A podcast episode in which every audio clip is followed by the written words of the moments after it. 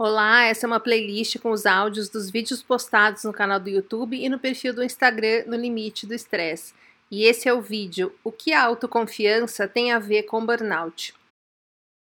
Quem burnoutou está com a autoconfiança abalada.com.br. É um fato. A gente chega a um burnout convencido do quê? De que é um lixo e outro dia eu assisti a uma aula da Cris Lemos sobre autoconfiança e assim, é tão importante esse assunto para nossa recuperação de um burnout que eu vou na maior cara de pau trazer algumas coisas que eu aprendi nessa aula com ela e juntar com outras que eu venho aprendendo nesse monte de coisa que eu ando estudando. E por que, que é tão fundamental esse assunto? É saber sobre autoconfiança, resgatar nossa autoconfiança para nossa recuperação? Em primeiro lugar, porque a gente só consegue controlar o que a gente conhece. E muitas e muitas e muitas pessoas acabam desistindo no meio do caminho da recuperação porque acabam se convencendo que elas não têm capacidade de ir em frente e realmente mudar a forma como ela lida com a vida. Porque a autoconfiança dela foi pro saco e ela não está conseguindo resgatar. Ela realmente se convence de que o que ela merece e o que ela consegue é ter que se conformar com a infelicidade e com a dor. Sabe aquele momento que você se convence que você não vai sarar? que você vai ficar assim para sempre e começa a lamentar e se desesperar, tamo junto nessa, venha comigo, porque meu amigo é o seguinte: ninguém nesse mundo deve se conformar e achar que não tem capacidade para sair da dor. Essa é a grande lição do burnout.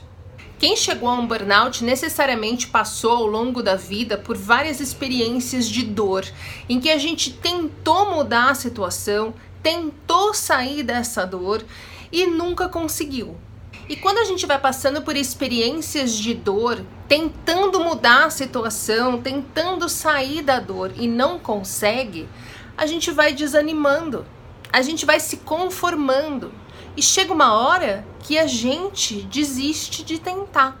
A gente acostumou com a dor. A gente se conformou com essa sensação o tempo todo de, de estar desamparado, de que ninguém ajuda a gente, de que as coisas para nós não acontecem, não vão para frente.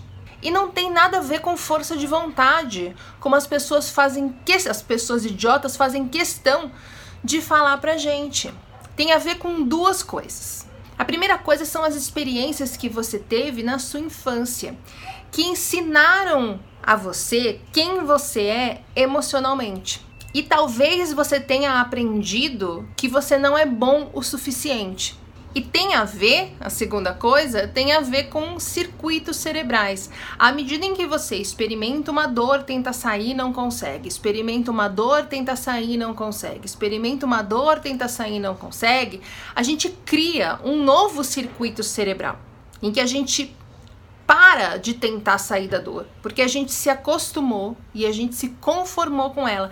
É como se a gente tivesse ensinado o cérebro que a gente merece viver na dor.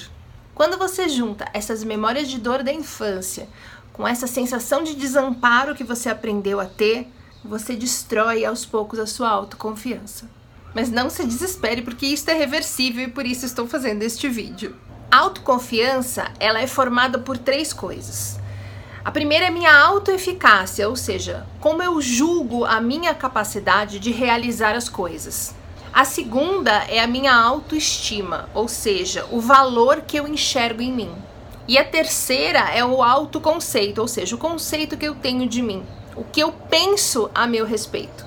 Quando essas três coisas se corroem, a gente se convence de que não importa o esforço que a gente fizer, as coisas não vão dar certo e não vão mudar na nossa vida. E o que, que é isso? Isso é o estresse, é o cansaço com o medo, é a frustração, é o ressentimento, é a sensação de impotência. E aí a gente fica passivo e vitimista porque a gente se convence que a gente não tem força de ação. E fica ansioso, porque quando a gente olha para o futuro, a gente pensa, poxa, mas não deu certo até agora, por que, que daria certo agora? Então a gente passa a não ver perspectiva. E aí a gente tem um burnout. A autoconfiança está intimamente ligada a você ter chegado a um burnout.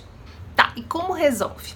São duas coisas, basicamente, que a gente precisa prestar atenção para inserir na nossa rotina, no nosso hábito, no nosso dia a dia.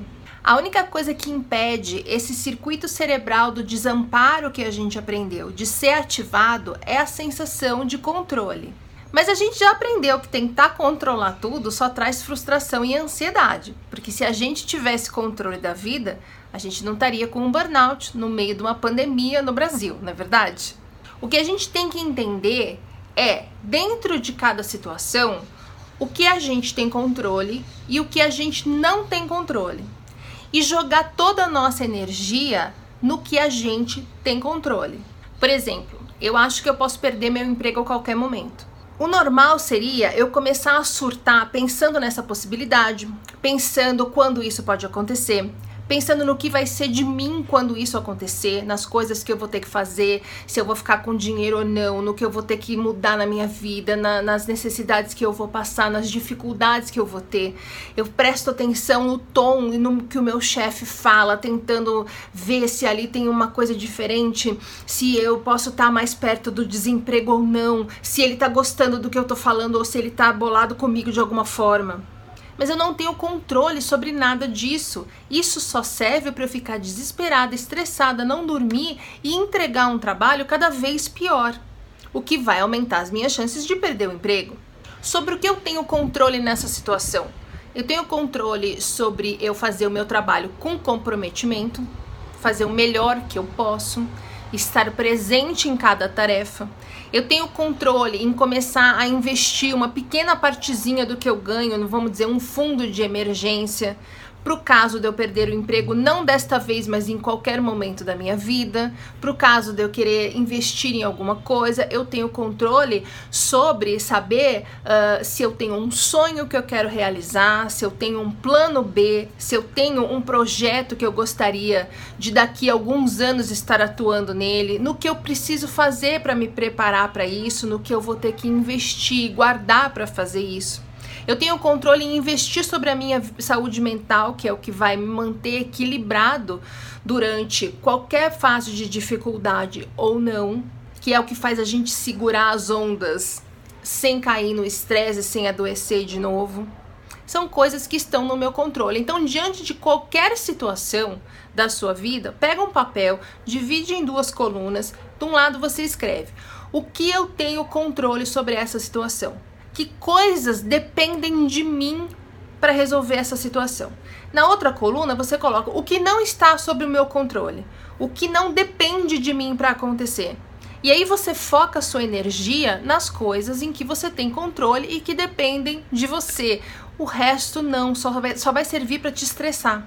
A segunda coisa é você vai observar como você fala com você. Porque a gente tem mania de repetir as coisas que a gente ouvia quando era criancinha. Ai, como eu sou burro. Putz, mas eu realmente sou muito desajeitado. Ai, eu nunca vou conseguir fazer isso. Ai, eu não dou para isso. Ai, eu tô muito velha para isso. Como você vai confiar em você se você se percebe como uma pessoa não confiável? Você confiaria numa pessoa burra que não consegue nada, que não é capaz de fazer as coisas? Então vamos mudar essa imagem que a gente tem de nós mesmos, porque a gente é capaz de fazer o que a gente quiser. Tudo bem, eu não tenho capacidade de ser uma modelo internacional, eu não tenho capacidade de ser uma astronauta, mas eu tenho capacidade de investir num novo caminho profissional e eu vou ter 400 opções dentro disso para eu ser o que eu quiser.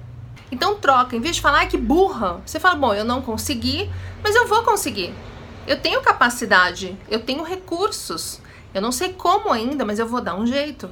Porque você sabe que quando você quer, você dá um jeito. E isso é um treino, tem que ser todo dia, o tempo todo. No começo é mais difícil, você tem que prestar mais atenção e à medida que o tempo vai passando e você vai treinando, a coisa vai ficando fácil e vai ficando automática. Faz suas listas, vigia seu pensamento, medita, investe na sua saúde mental, faz sua terapia, todo dia um pouquinho, todo dia mais forte, mudando aí de volta esse circuito cerebral. Ai, que coisa linda! Combinado? Todo dia.